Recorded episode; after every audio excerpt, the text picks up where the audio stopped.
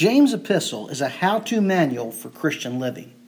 In James 1 2 to 4, he wrote to us telling us how to develop a biblical attitude towards trials. First, we must consider it pure joy when facing trials. Second, we must know that the testing of our faith produces endurance. And third, we must allow endurance to have its perfect result.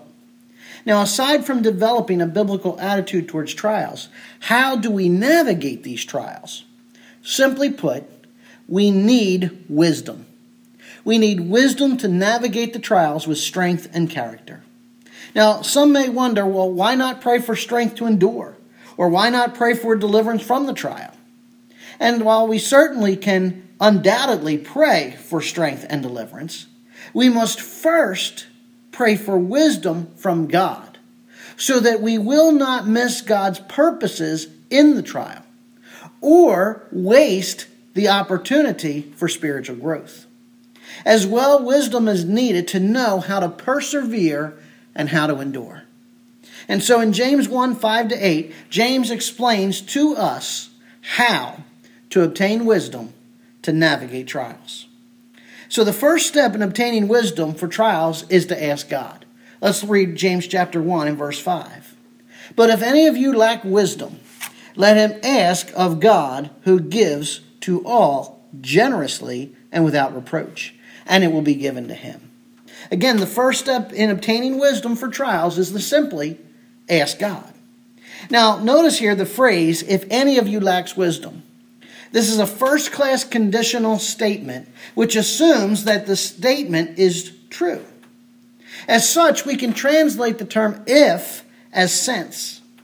So, what James is saying here is that since we lack wisdom, we need to ask God for wisdom. You see, wisdom does not come automatically to us. We have to seek out wisdom. Proverbs chapter 2 verse 2, make your ear attentive to wisdom. Incline your heart to understanding. Proverbs chapter 4 verses 5 to 7, acquire wisdom, acquire understanding. Do not forget to turn away from the words of my mouth. Do not Forsake her, and she will guard you. Love her, and she will watch over you. The beginning of wisdom is this acquire wisdom, and with all your acquiring, get understanding. Now, James again employs wordplay to connect the previous pericope about trials and the current one regarding wisdom. Back in verse 4, he ended with the phrase lacking in nothing.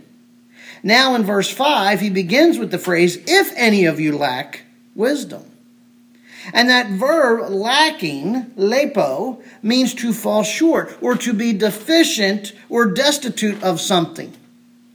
Now, the result of trials is that we will achieve spiritual maturity and as such lack nothing.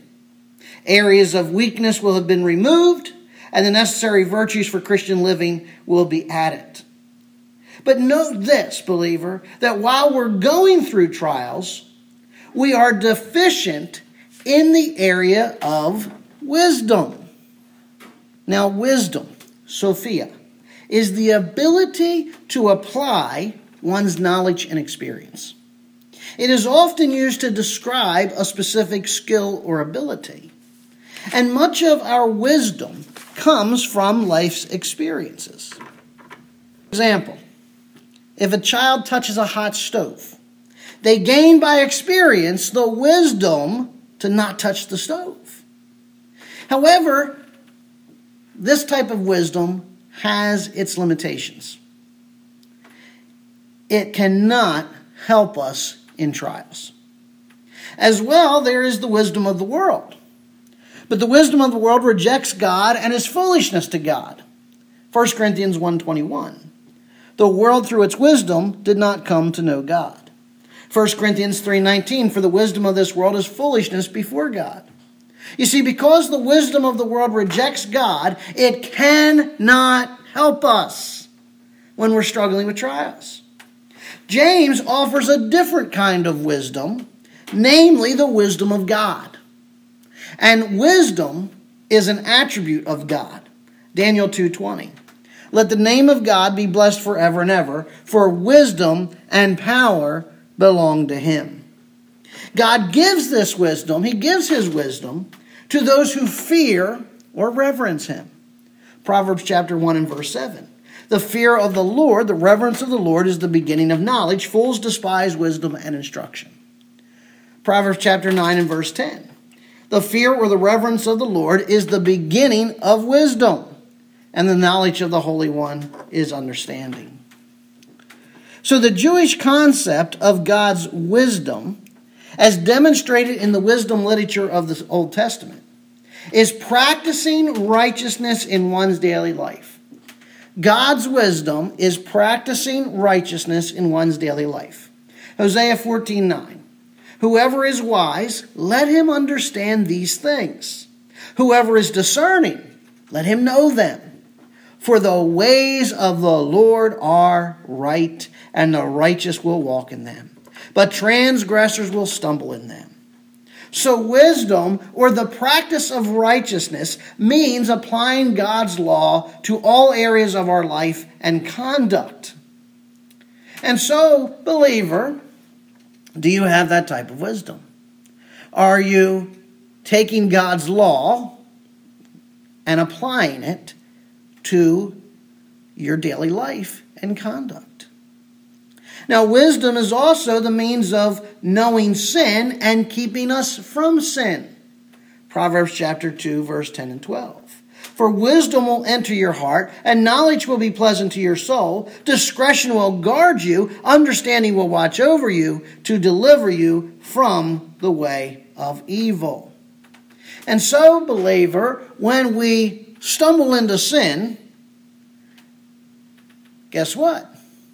We're lacking in God's wisdom, or we're not applying God's wisdom as given in His law. Other extra biblical Jewish writings underscore the need for wisdom to endure trials. For example, Wisdom of Solomon 9 6 states, For even one who is perfect among human beings will be regarded as nothing without the wisdom that comes from you. Wisdom of Solomon 10:5 states, Wisdom also when the nations in wicked agreement had been put to confusion, recognized the righteous man and preserved him blameless before God and kept him strong in the face of his compassion for his child. Now, in addition to the Old Testament scriptures and other Jewish wisdom literature, James was also influenced by the teachings of Jesus himself from the Sermon on the Mount. Ask, and it will be given you. Matthew 7 7. Now, Jesus clarified his statement by explaining that God responds to the request of his children.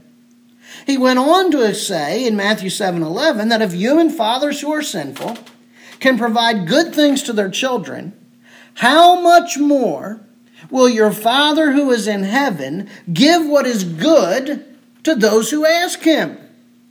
And so James here is summarizing Jesus' teaching. If you lack wisdom, James says, ask of God, who gives to all generously and without reproach, and it will be given him.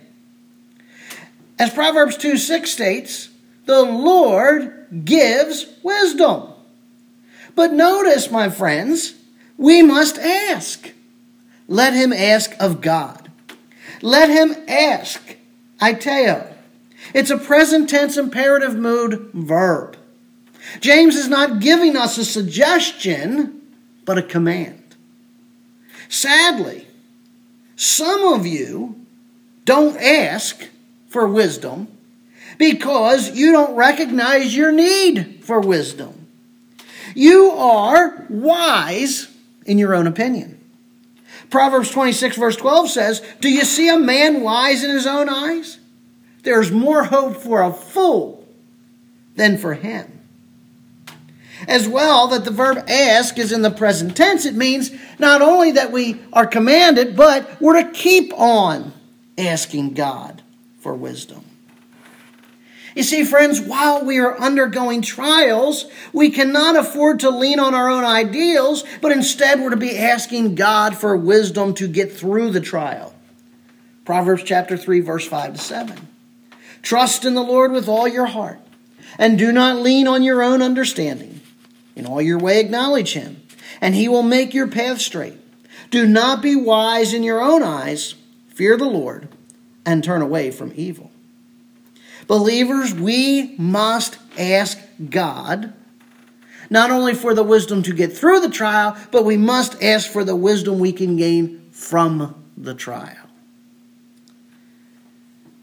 Now, because God is the Heavenly Father, He gives us wisdom. The verb given here, didomai, is an attributive participle, meaning that it describes God. In other words, God is a giving God. In fact, his greatest delight was giving the gift of his own son. John 3:16. For God so loved the world that he gave his only begotten son, that whoever believes in him shall not perish but have eternal life. Now notice here how God gives or bestows wisdom upon all who ask. He does it generously and without reproach. Generously and without reproach. The term generously, haplos, used only here in the New Testament, by the way, is literally rendered as a single eye. God gives with a single eye. It conveys the idea that God gives with a singular motive to aid the believer. As well, generously means sincerely or without duplicity. Again, referring to extra biblical literature, the Wisdom of Solomon, chapter 1, verse 1 and 2, we see this same Greek term, haplos, translated as sincerity. It states, Love righteousness, you rulers of the earth. Think of the Lord in goodness and seek him with sincerity of heart or singleness of heart, because he is found by those who do not put him to the test and manifest himself to those who do not distrust him. In other words, followers of God seek God with singleness of heart or without a duplicitous heart. Now, by stating that God gives sincerely or without duplicity, says much about God's character. Our God, our Father in heaven, is a God of integrity. What He says, He will do.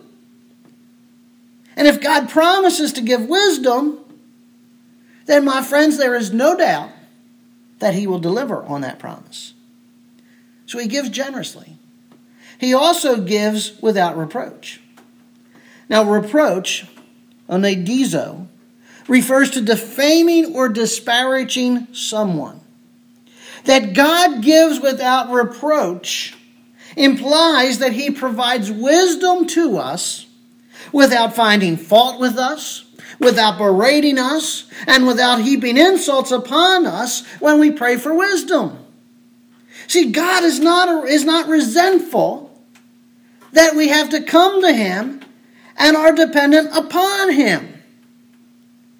Our God is the master builder who delights in building up, not tearing down His children.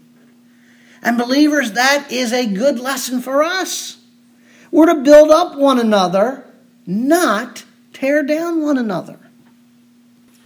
Are you someone who builds up your fellow believer? Or are you someone who takes every opportunity to tear down your fellow believer? Now, James again confirms that God will answer. It will be given to him. Any believer who prays or petitions God for wisdom has confidence knowing that God will provide it. Proverbs 9:10 states that the fear of the Lord is the beginning of wisdom. In other words, petitioning God is to be done reverently and respectfully. You see, my friends, there's a vast difference between requesting and demanding. Requesting help demonstrates a humble spirit, but demanding help demonstrates a selfish and proud spirit. And quoting Proverbs 3:34 in James 4:8, James states that God is opposed to the proud, but gives grace gives wisdom to the humble. So, the first step in obtaining wisdom for trials is to ask God. The second step in obtaining wisdom for trials is to ask in faith. Let's look at verses 6 to 8. James chapter 1, verses 6 to 8. But he must ask in faith, without any doubting. For one who doubts is like the surf of the sea, driven and tossed by the wind. For that man ought not to expect that he will receive anything from the Lord, being a double minded man, unstable in all his ways. Now, the term faith here, pistis, refers to a firm persuasion or conviction in someone or something. It is confidence in God despite the situation or circumstances. Though trials test our faith, it is our faith that clings to God during the trial. Job chapter 13 and verse 15. Though he slays me, I'll hope in him. Nevertheless, I'll argue my ways before him. Daniel chapter 3, verses 16 to 18. Shadrach, Meshach, and Abednego replied to the king and said this If it be so, our God whom we serve is able to deliver us from the furnace of blazing fire. Faith is necessary to asking for wisdom because it is the only means by which we can approach God. Hebrews chapter 11 and verse 6. Without faith, it's impossible to please him, for he who comes to God must believe that he is, and that he is a rewarder of those who seek him. You see, faith is believing who God is, and that he rewards those who seek him. And asking God for wisdom is an example of seeking God. Are you seeking God? Are you asking for wisdom? So, friends, if you're not asking God for wisdom, you're not seeking Him. Now, James says that the object of faith is God. Based on the statement back in verse 7 ask of God. Ask of God in faith. Again, the verb he must ask, aiteo, is present tense and imperative mood. The imperative mood means that praying for wisdom again is not optional. Praying in faith is not optional. That the verb ask is present tense communicates that we are to continue persevering in prayer. Keep on asking. Again, James refers to Jesus' own teaching. Matthew 21, 21 to 22. Jesus answered and said to them, Truly I say to you, if you have faith and do not doubt, you will not only do what has been done to the fig tree, but even if you say to this mountain, Be taken up and cast into the sea, it will happen. And all things you ask in prayer, believing you will receive. Now, we need to establish here that these prosperity charlatans use these verses to prop up their false teaching. They claim that health and wealth are available to anyone who has enough faith. Now, let me assure you, neither Jesus nor James taught such nonsense. Jesus is not speaking of moving a literal mountain. Instead, he's using a hyperbolic example to teach us, to teach the disciples, that those who believe in God have confidence in knowing that God can accomplish the seemingly impossible if He wills it.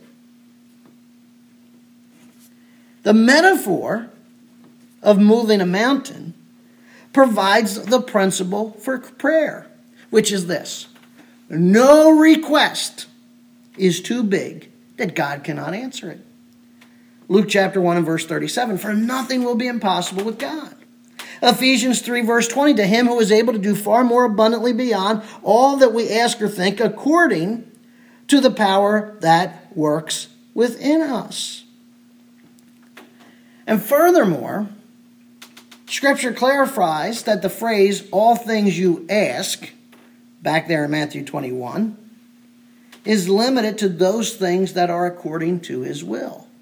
1 John 5, 14 and 15.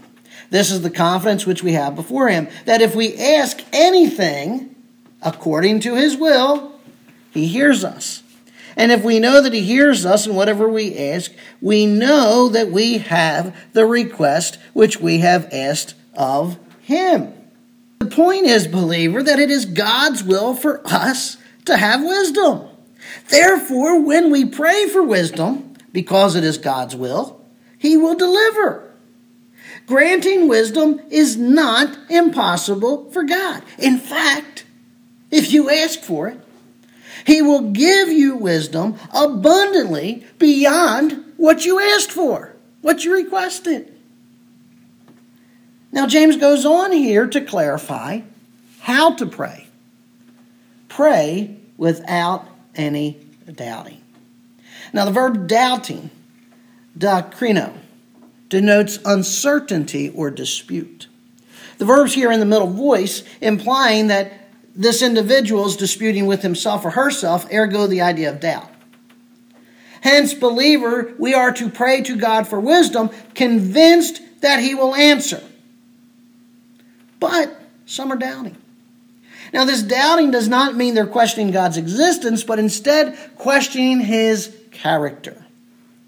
They are questioning whether God can do what he has promised. Is that you?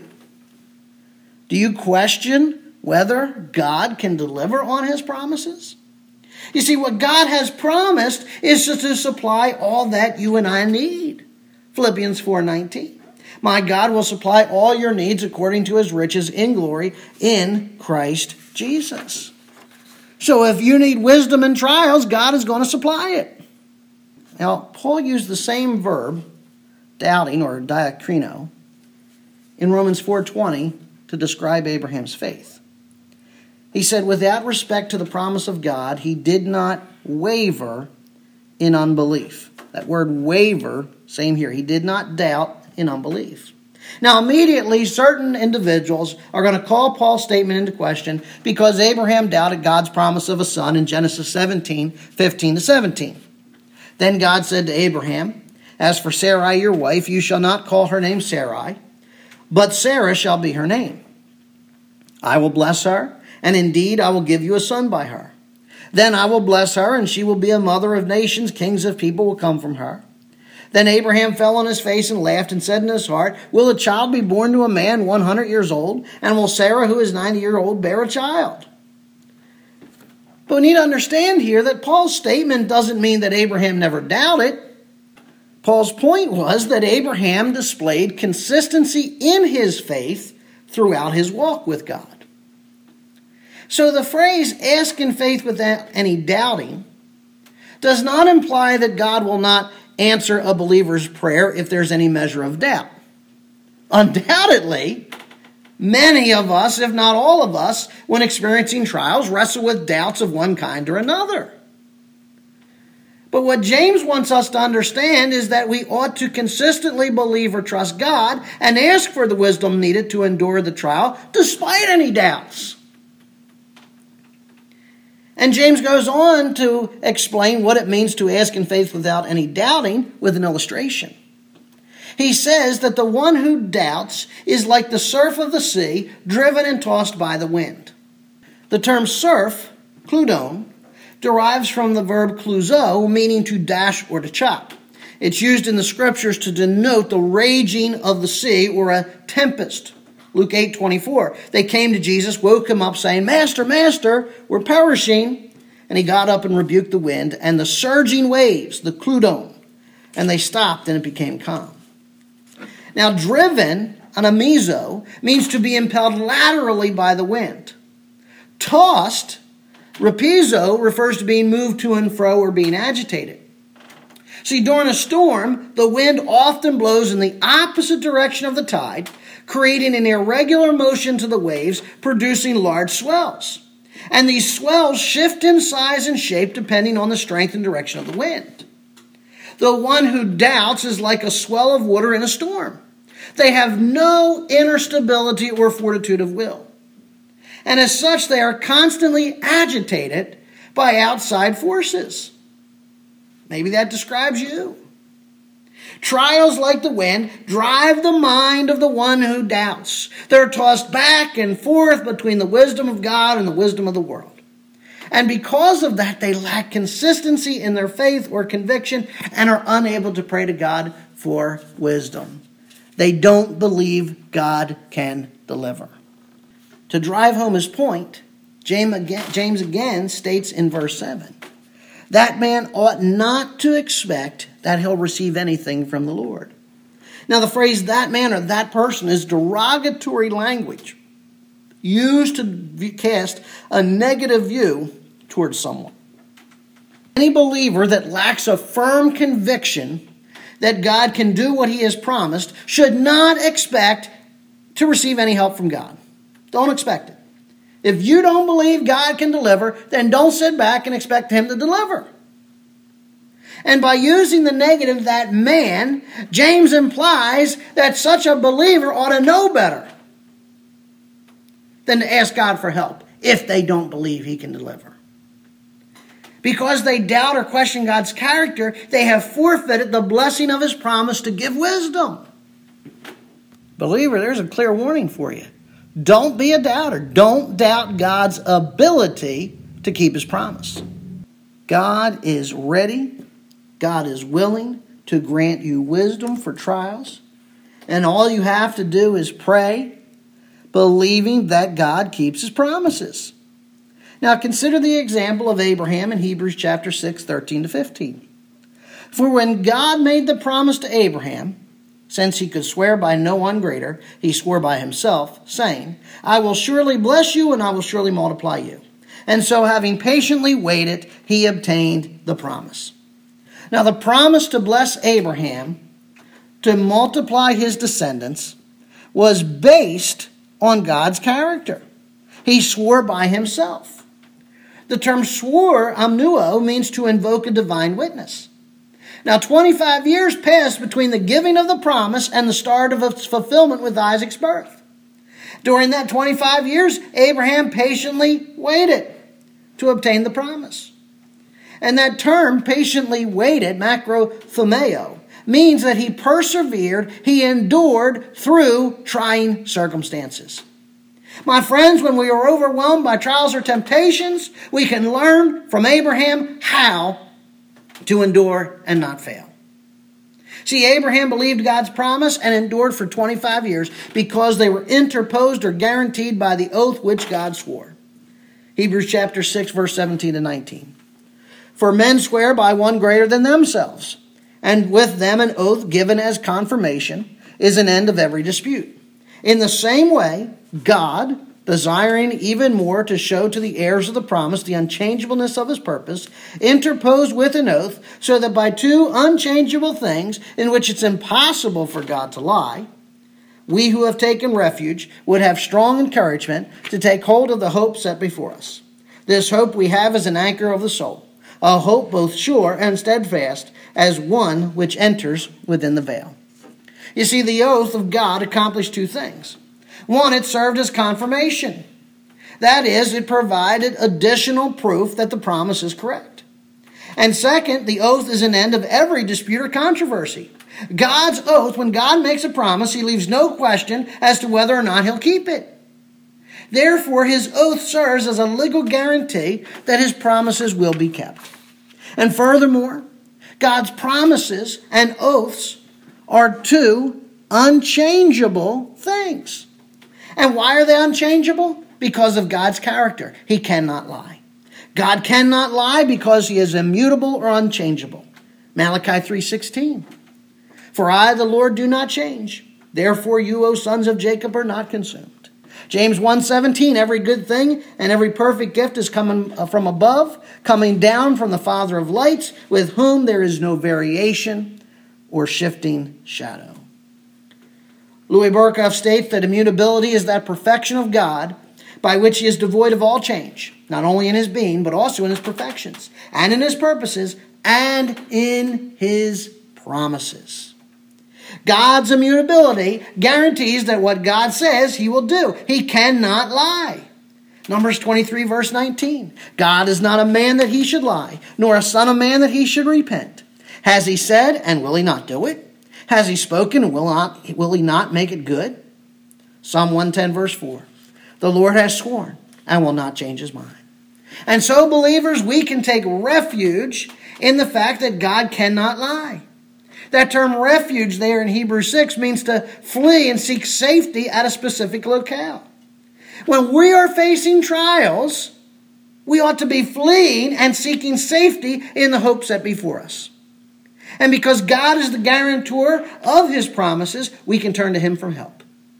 And the believer's hope is the Messiah, the anchor of our soul. He is our anchor to keep us from being overcome by doubt, to get to keep us from being caught off guard by the surging of the surf or of the waves. The Messiah is sure and steadfast. He is reliable and firm, and we can go to him for refuge because he will not break under the stress or the strain of the storm. James goes on to explain why the doubting believer will not receive any wisdom from God. First, he states, doubting believers are double minded, dipsuchos. The term is used nowhere else in the Greek other than James 4 8. Cleanse your hands, you sinners, purify your hearts, you double minded. Now, James coined this term to express the idea of a divided heart. Psalms 12 2. They speak falsehood to one another with flattering lips, and with a double heart they speak. Hosea 10 2, their heart is faithless, their heart is duplicitous. Now they must bear their guilt. So the double minded refers to believers with divided loyalties. Namely, the doubting believer's loyalty is split between God and the world. And as such, doubting believers fail to understand that trials are God's means of producing spiritual maturity. As James 4 8 reveals, double mindedness is a sin of which believers must repent. Now, on the one hand, they're seeking to serve God, but on the other hand, they prefer to live according to the world's ethics. And what God demands is wholehearted commitment to Him. Deuteronomy 6 5. You shall love the Lord your God with all your heart, with all your soul, with all your mind.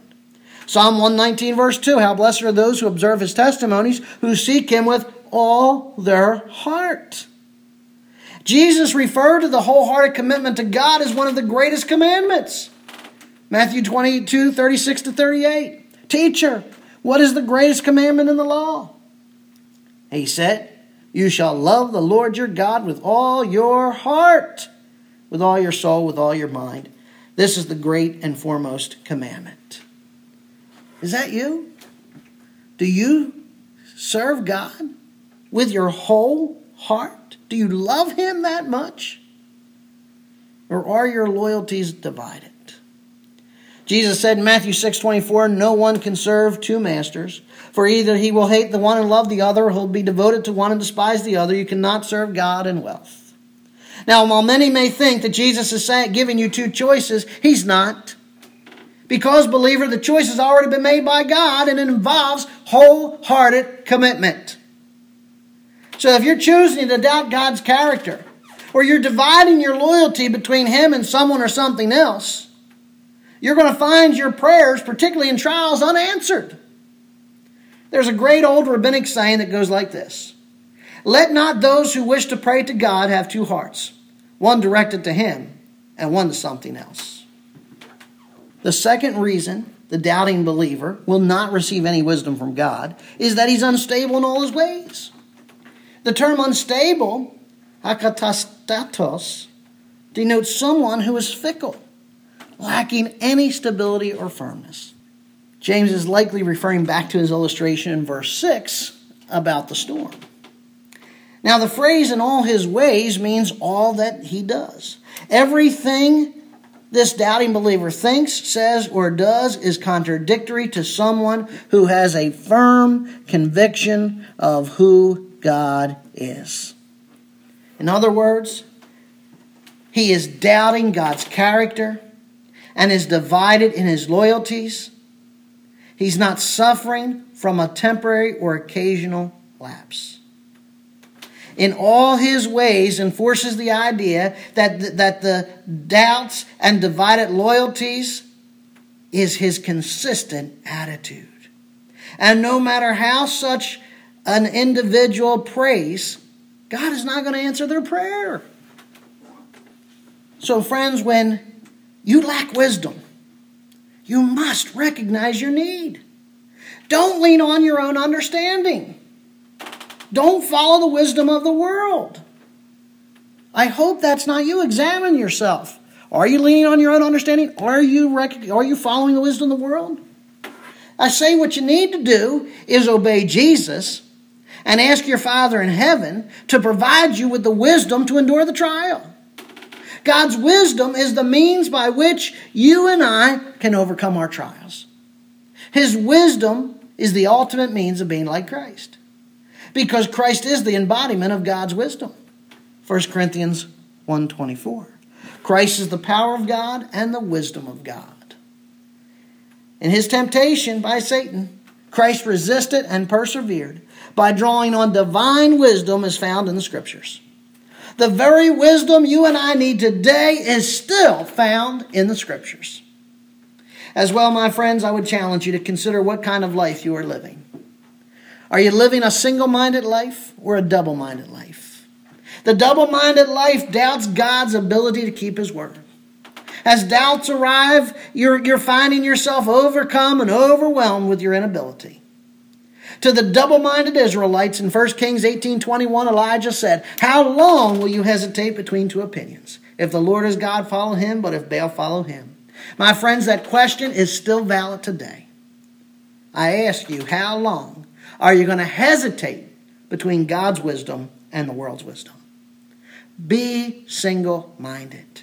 Single-minded means that your faith is focused on the God who is and what he has promised to do. And when doubts arise, and most assuredly they will, be single minded and cry out, God, I do believe. Help my unbelief. Mark 9 24. Let's pray. Father God in heaven, I ask and pray that you might help us to this end. We need wisdom. We need knowledge. We need understanding when we're going through these trials. And Father, I even pray right now if there's someone in a trial that is struggling, that Lord, you might come along and grant them that wisdom that you have promised. We thank you that you will always deliver, you'll always come through. Father, if there's ever a, an unanswered prayer for wisdom, then it's not on your part, it's on ours. It's because we're not believing, we're not trusting, we're not going in faith that you will keep your word. And so, Father, forgive us. I pray, Father, for each one listening that they might be single minded. Yes, we all struggle with doubts to varying degrees. But in spite of those doubts, I pray, Lord, that you'd keep us singly minded, focused on you. And that, Lord, in the midst of our belief, when those doubts come creeping in, we might cry out, Lord, help my unbelief. Give us wisdom. Help us to endure the trials. We pray in your Son's matchless name. Amen.